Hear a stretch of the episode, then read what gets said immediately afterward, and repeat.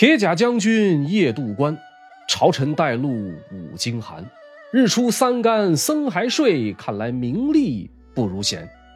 感谢您收看《烽火照东南》，这是《悠悠南北朝》系列视频的第十七期，片中内容全部取材自官修正史。喜欢别忘了点击订阅或者关注，以防迷路。今儿咱们要说的这位啊，他本是一介寒门子弟，却能在重视出身门第的南梁如鱼得水，平步青云。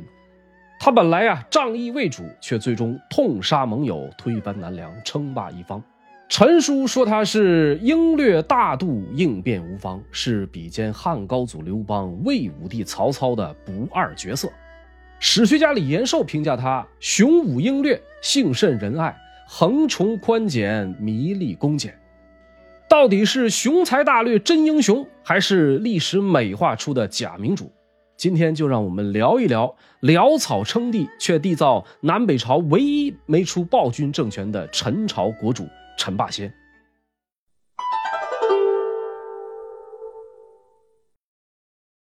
梁武帝天监二年，陈霸先出生在吴兴郡长城县。也就是今天的浙江省湖州市附近。虽然《南史》记载陈霸先自云汉太丘长石之后也，但事实上啊，陈霸先从小家境贫寒，《南史》所载大有给自己贴金的嫌疑。据说啊，他少时酷爱练武，喜欢研读各类兵书。长大后，先是当上了乡里的礼司，也就是村长，后来啊，辗转来到义兴，就是今天的。江苏宜兴一带，说有这么一天，陈霸先做了一个梦，他梦见有四个穿着一身红色衣服的人捧着日头来到他的面前，随后呢，把日头纳至其口。陈霸先把太阳给吃了。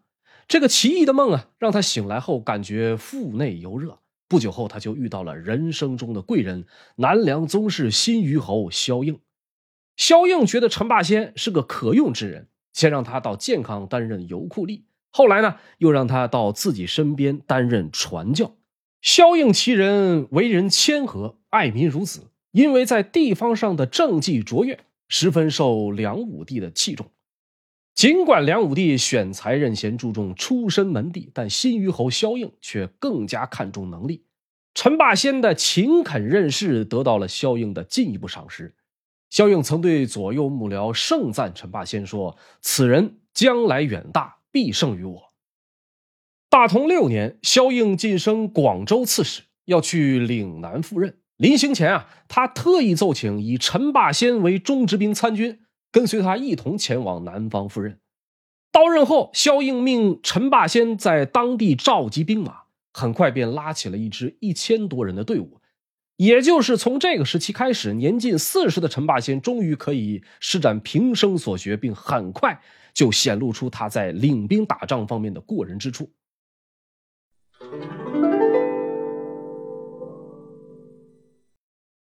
疾风知劲草，板荡识成尘。大同七年十二月，杜僧明、周文玉等人起兵造反，围困广州。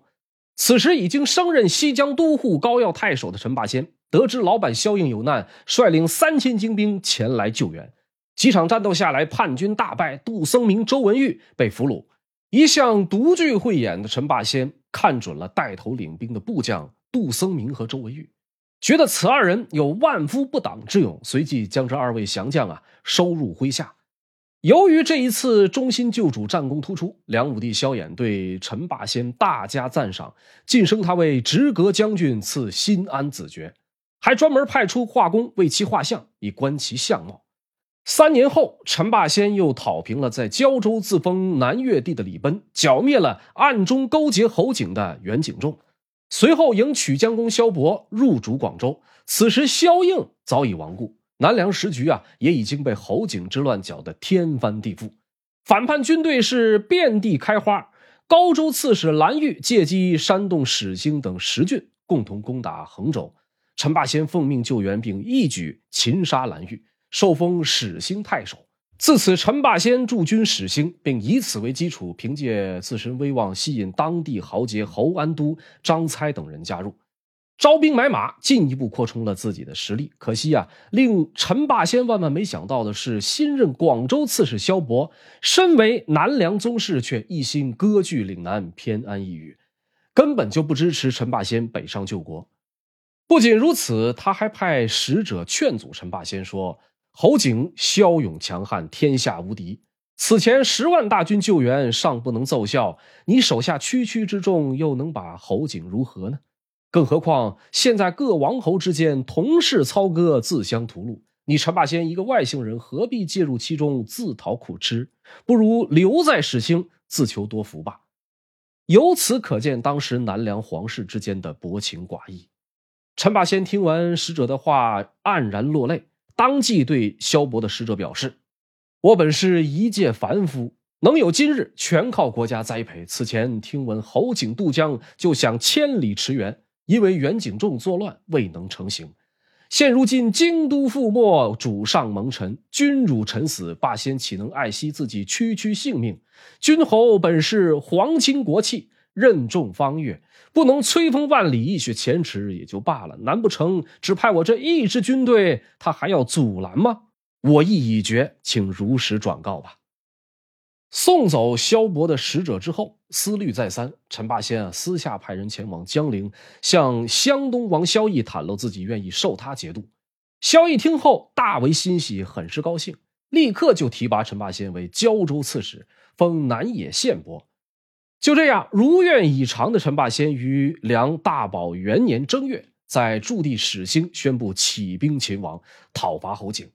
尽管途中遭到萧伯指使的南康土豪蔡路阳统兵两万加以拦截，但很快就被陈霸先杀得大败。自此，陈霸先开始进军南康，势力范围啊逐渐沿着赣江向江州北部扩张。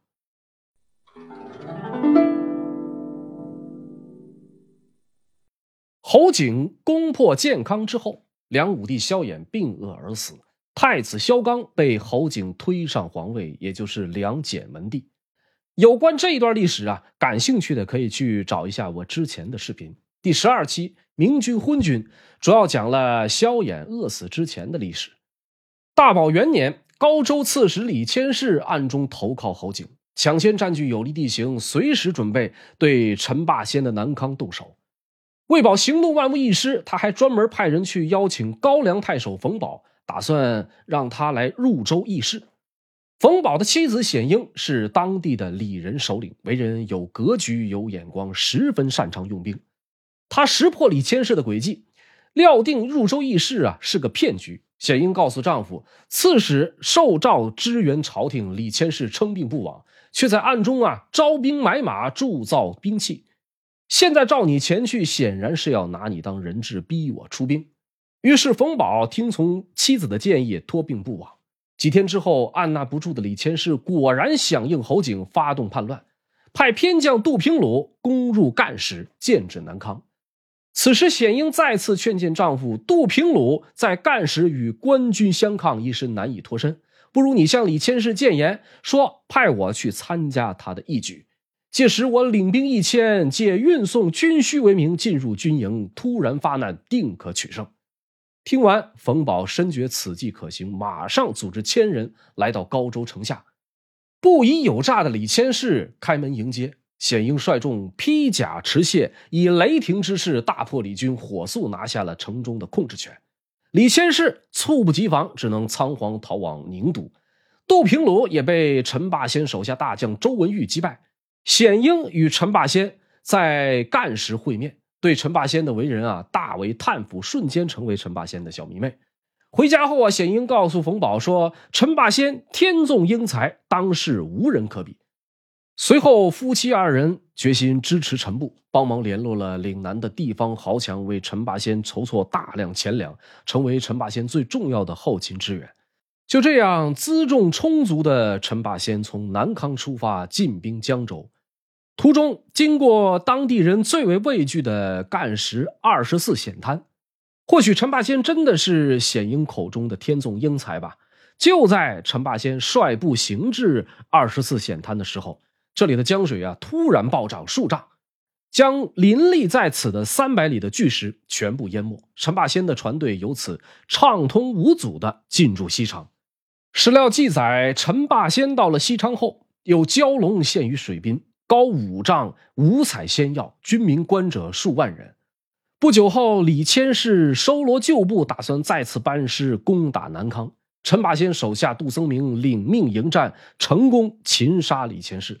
就这样，不到半年时间，陈霸先过五关斩六将，终于要与侯景碰面了。之前我们讲过，陈霸先和王僧辩会合之后，经过几场大战，最终大败侯景。有兴趣的同学可以去翻看一下我之前的视频，第十四期《侯景必须死》讲了梁元帝萧绎和侯景的结局。接下来我们来说说侯景灭亡之后的一些事情。官军之所以能够平定侯景之乱，王僧辩和陈霸先啊功不可没，但一向多疑的萧绎对陈霸先似乎并不信任。平乱之后，萧绎将陈霸先的儿子陈昌、侄子陈顼。召到江陵，用当官之名施扣押之实，企图以此要挟陈霸先，以防他叛乱。基于此，萧绎封陈霸先为征北大将军、南徐州刺史，许他镇守京口，尽量让他离自己远一点。当然，事后证明，萧绎防住了自己人，却没防住敌人，折腾来折腾去，进一步加速了南梁的灭亡。他的这个小心眼儿也连累了陈霸先。让本就子孙不兴、香火不旺的老陈家捉襟见肘，而这也直接影响了陈朝的兴旺与没落。梁元帝萧绎死后，远在健康的王僧辩陈霸先只好拥立萧绎的第九子晋安王萧方智，以太宰承制视为梁王。不想此时北齐国主高阳差人传话，要求他们改立真阳侯萧渊明为帝，就是当初打了败仗被俘的那位。萧渊明自己呀，也恬不知耻的给王僧辩写信，吩咐王僧辩要派兵出城迎接他。王僧辩当然知道高阳的这个葫芦里边卖的是什么药，一番踌躇之下，拒绝了北齐的要求，想让高阳啊打消控制南梁的心思。高阳这位北朝新一代疯癫战神，一见对方不上道，当即就派出上党王高焕护送萧渊明直抵东关。王僧辩无奈啊，只好派兵抵御，结果大败而归。梁朝大将裴之衡被杀。与此同时，王僧辩与陈霸先之间也产生了巨大分歧。话说，自打两人联手消灭侯景之后，陈霸先与王僧辩的关系啊，一直十分较好，可以称得上是共患难的生死之交，甚至于两人还是准儿女亲家。王僧辩的儿子王伟与陈霸先的女儿已经订了婚约。只是碍于王僧辩老母过世，这才耽误了婚事。眼下陈霸先驻守在京口，王僧辩居住在石头城。王僧辩对陈霸先是推心置腹，国家大事都是两人从中操作。然而，就是在迎立萧渊明这件事上，陈霸先是坚决反对。即便是裴之衡已经败亡，他仍然想跟高阳斗到底。于是他多次派人前往石头城，苦苦劝阻王僧辩切莫妥协。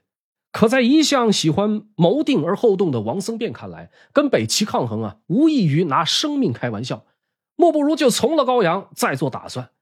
这让草根出身、半辈子勇字当先的陈霸先十分不耻，甚至当着下属的面痛斥王僧辩，说：“四主高祖之孙，元皇之子，竟有何辜坐至废黜？”况且我俩一同为元帝效命，现在他却改变主意，依附戎狄之邦，到底想干什么？可纵使陈霸先再怎么反对，王僧辩还是走出了那步致命的错棋。公元五百五十五年五月，王僧辩在建康迎立萧元明为帝，晋安王萧方智啊被降为皇太子，王僧辩任大司马，陈霸先改任侍中。这一安排让陈霸先大为光火，思虑再三，陈霸先做出了一个惊人的决定：密谋叛乱，袭取建康。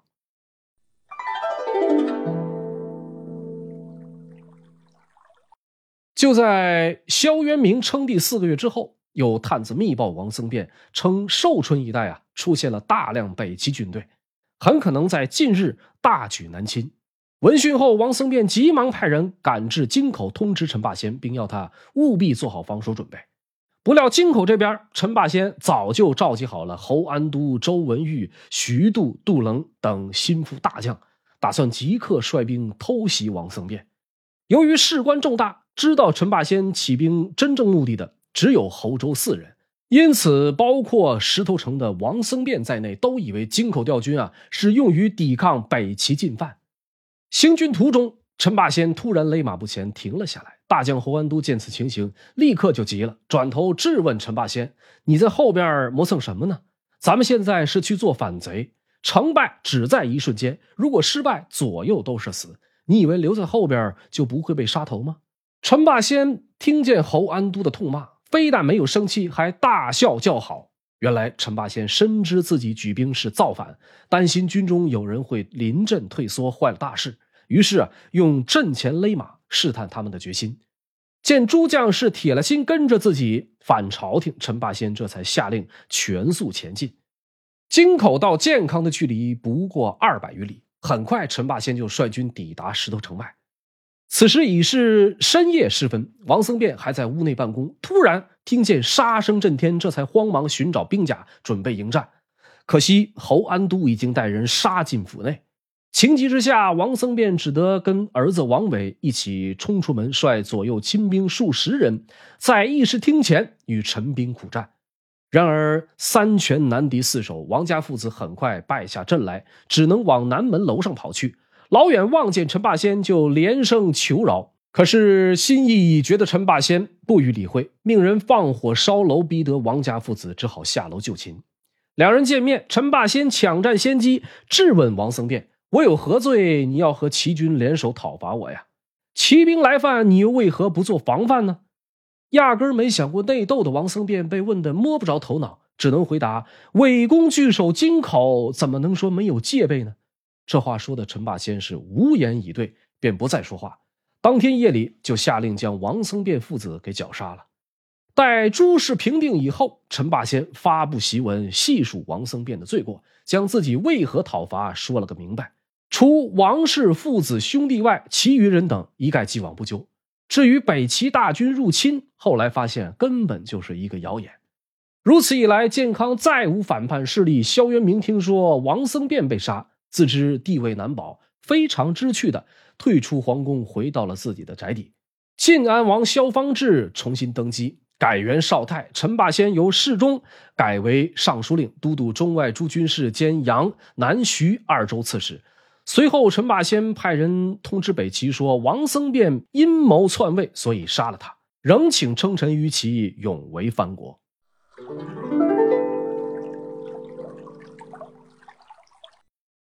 王僧辩出身名门，在建康主政多年，树大根深，亲戚子弟、部将故吏遍布江南各地。王僧辩被杀，建康易主，这是陈霸先梦寐以求的结局。可他是杀的爽了，王家人哪里肯放过这个岭南莽夫呢？率先来找陈霸先报仇的，就是王僧辩的女婿吴兴太守杜堪。随后，王僧辩的弟弟吴郡太守王僧智也前来助阵。义兴太守韦载原是王僧辩的心腹，见老领导惨死，自然也加入了这个战局。一时之间，陈霸先是三面受敌，只好派出侄儿陈倩和周文玉前后讨伐。派侯安都留守台城，自己则杀向三吴。然而此时又有坏消息传来：乔秦二州刺史徐四辉是王僧辩的远亲，他趁陈霸先攻打义兴之时，联合南豫州刺史任约偷袭建康，占领了石头城，还将手下的乔秦二州啊献给了北齐，使得高阳啊再次参战，派出大将柳达摩等人率军前来支援。就在建康岌岌可危之际，陈霸先在义兴终于有所斩获，借助猛烈攻势，韦载招架不住，只好出城投降。这韦载啊，是南梁名将韦睿的孙子，自幼熟读兵书，战略头脑超群。陈霸先放着健康不守，跑到义兴，就是为了能够亲自招降他。如今韦载投降，陈霸先又获一员猛将，自然是乐得开花。立刻针对吴郡、吴兴、石头城三方战场展开部署。这一战，陈霸先可以说是充分展现了他的用兵之神与容人之量。吴郡方面，陈霸先派出宁远将军裴寂率轻骑部队对吴郡发起奇袭。抵达城下的时候，已经是深夜时分。裴寂率部鼓噪登城，一时将吴郡城外闹得人仰马翻。熟睡中的王僧智被响声吵醒，以为是陈霸先的主力部队杀来了，慌忙中从后门逃出城外，搭乘小船逃往吴兴。裴寂没费多少功夫就攻占了吴郡。陈霸先当即任命他为吴郡太守。与此同时啊，他下令命周文玉和陈倩去攻打吴兴。吴兴太守杜堪嗜酒如命，有勇无谋，为人极为不靠谱。部将杜泰啊，看出杜堪难成大器，私下里跟陈倩取得联系，答应作为内应。于是两军刚一交手，杜泰便选择按兵不动，致使杜堪独立难支，马上就败逃回城。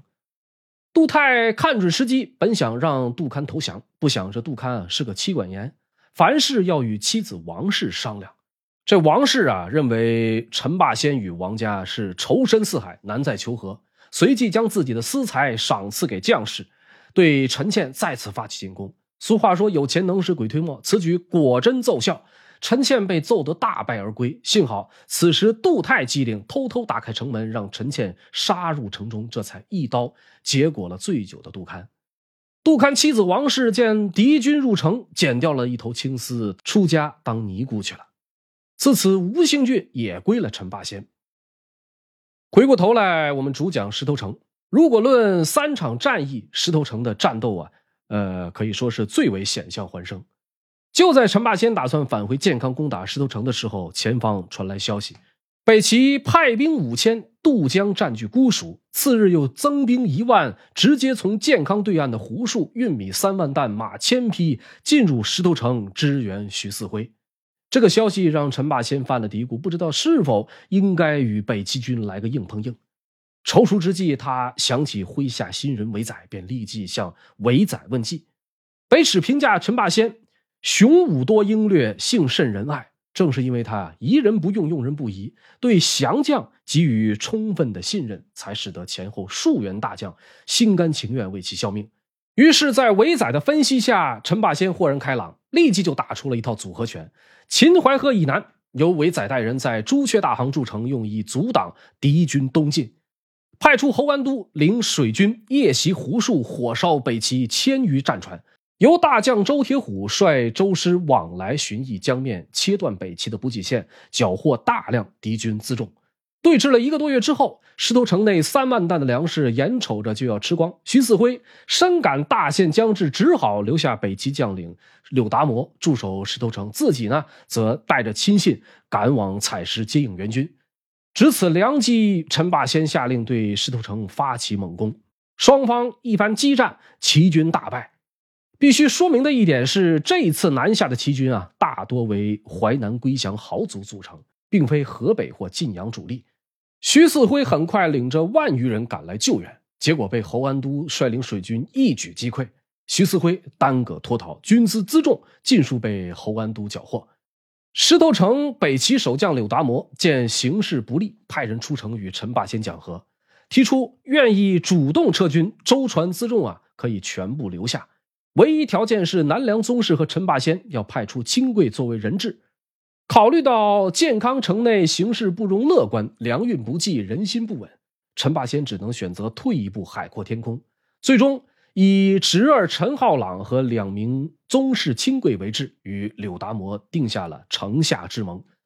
如此一来，陈霸先的子侄遍布北朝，唯一的亲儿子陈昌和侄子陈顼因江陵失陷，流落西魏。北齐要走了陈浩朗，江南只剩下哥哥陈道坛的儿子陈倩。自此，陈霸先与王家人的仇怨暂时告一段落。这一仗，陈霸先收获颇多，北齐军悉数撤退，梁军缴获大批北齐军马器械、战船和粮食，为建康重建打下了基础。唯一倒霉的是回到北齐的败将柳达摩。国主高阳得知他私下议和，勃然大怒，下令将其下狱问斩。命大都督萧轨调集大军，择期南下。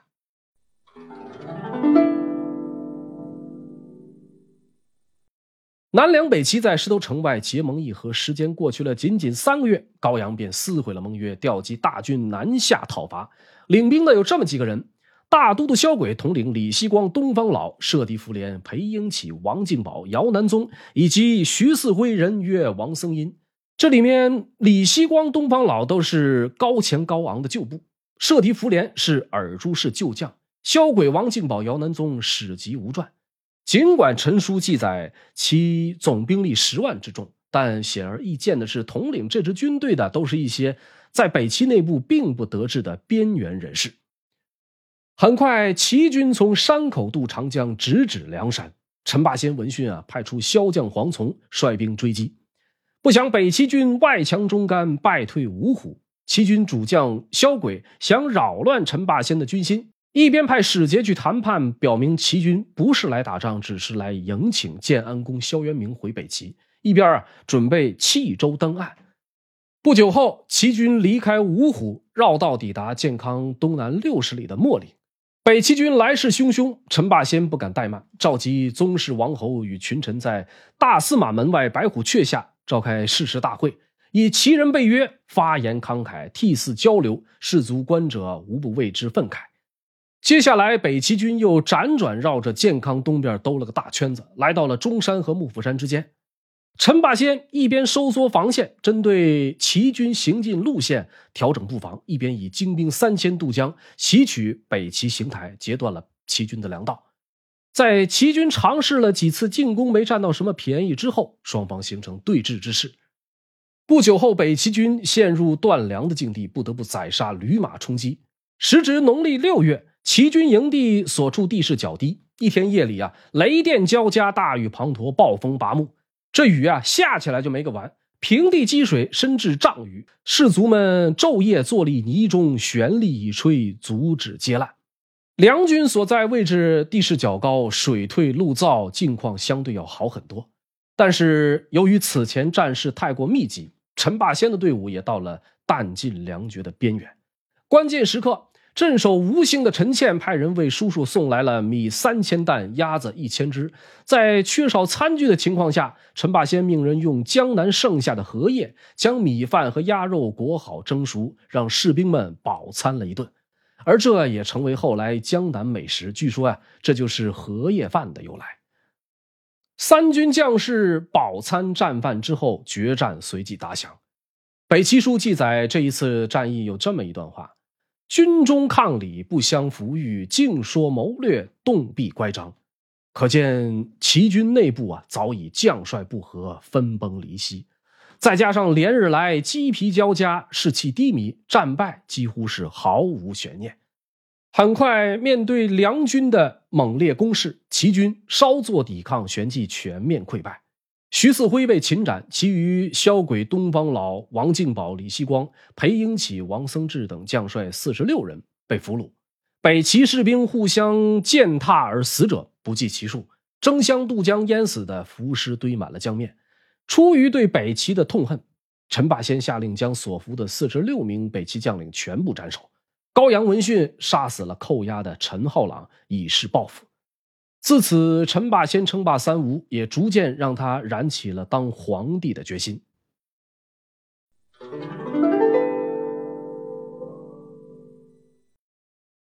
健康保卫战后，陈霸先啊信心大增，腾出手来开始整顿梁朝内部。先是收复了盘踞在江州的侯天，随后又平定了岭南的萧伯。尽管还有王林割据襄颍，但这些已经无碍于大局。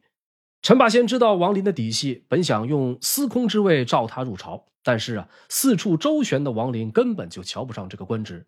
谈判无果，陈霸先有了讨伐借口，命侯安都周文玉以讨逆名义西进攻打王林。与此同时，陈霸先开始着手安排善待事宜。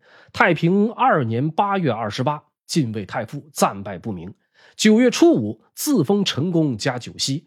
十月初三，晋爵陈王。十月初六，梁敬帝萧方智正式禅位，陈霸先称帝，改国号陈，是为陈武帝。从此，共传了四位君主存国五十六年的萧梁也成为了历史。这边陈霸先为荣登大宝高兴，前线的侯安都和周文玉可就笑不出来了。他们原本是以讨伐逆贼的名义出兵，现在陈霸先自己却做了皇帝，临阵换将尚不可取，临阵一国更加叫人不安。果然，侯安都的担心啊是正确的，因为陈军内部人心浮动，被王林趁机发动猛攻，使得侯安都、周文玉、周铁虎等大将啊悉数被擒，全成了阶下囚。王林乘胜追击，顺势拿下江州。此时的王林呢，坐拥数州，带甲十万，以北齐为靠山，将永嘉王萧庄从邺城迎回，立为梁主。南朝啊，再次出现了两个梁国，一个在江陵，一个在武昌。陈霸先见萧庄称帝，生怕有人再拿退位的萧方志做文章，于是便派人将萧方志杀害。南梁的这位末代皇帝就这样在各方争斗中草草丢了性命，享年只有十六岁。这段时间被俘的侯安都等人啊，也没有闲着，因为与王林啊都曾是老相识，王林并没有为难他们。而后，侯安都周文玉以高官厚禄收买看守，成功越狱逃回建康。陈霸先见他们毫发未损，心下大喜，再次命侯安都为主将，率军西征。可惜还没等到和王林一决雌雄，陈永定三年六月，半生征战的寒门天子，仅仅登基两年的陈霸先。感染重病，在健康去世，享年五十七岁。尽管此时陈朝还有很多国家大事要忙，但关于陈霸先的故事已经暂告一个段落。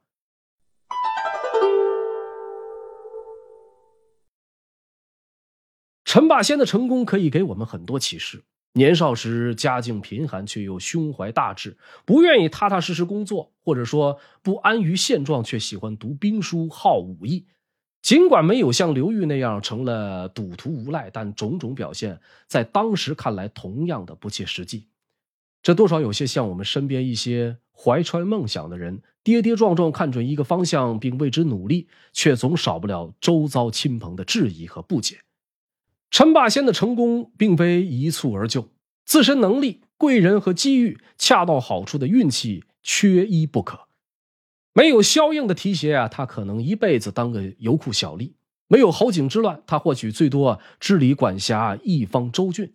北齐十万大军来犯，如果没有那场恰到好处的大雨，想必要打胜仗终非易事。所以，光靠努力就一定能成功吗？这个问题的答案啊，我觉得因人而异，要看如何界定成功的标准，还要取决于诸多决定性因素。很现实的一点是，光靠努力不一定能成功，但不努力一定不会成功。我们纵观陈霸先的一生，不难看出他是在南北朝那个乱世中不可多得的政治军事天才，文治武功啊，全都可圈可点。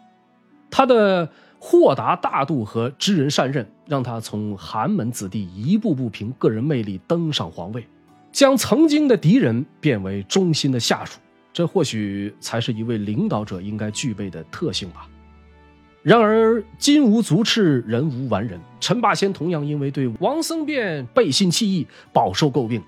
从道德层面，尽管是王僧辩是接纳萧元明、废黜萧方智有错在先，但无论如何，罪不至死。讨伐侯景之前，王陈二人曾在白毛湾筑坛歃血为盟，发誓要同心共气，必诛凶术。侯景死了，北齐大军来了，王僧便选择了妥协。陈霸先以此为由背叛了当初的誓言，手段之下作几乎无可辩白。可是，如果我们换一个角度，抛开道德层面，单纯以一位乱世枭雄的视角去看待，一切又变得那么的理所应当。只要向前一步，就有可能成就宏图霸业、黄袍加身。换作是你，你会怎么选择呢？感谢您收看本期视频，这里是烽火赵东南、悠悠南北朝系列视频的第十七期。陈霸先病逝之后，刚刚立国两年的南陈命运究竟何去何从呢？欲知后事如何，且听下回分解。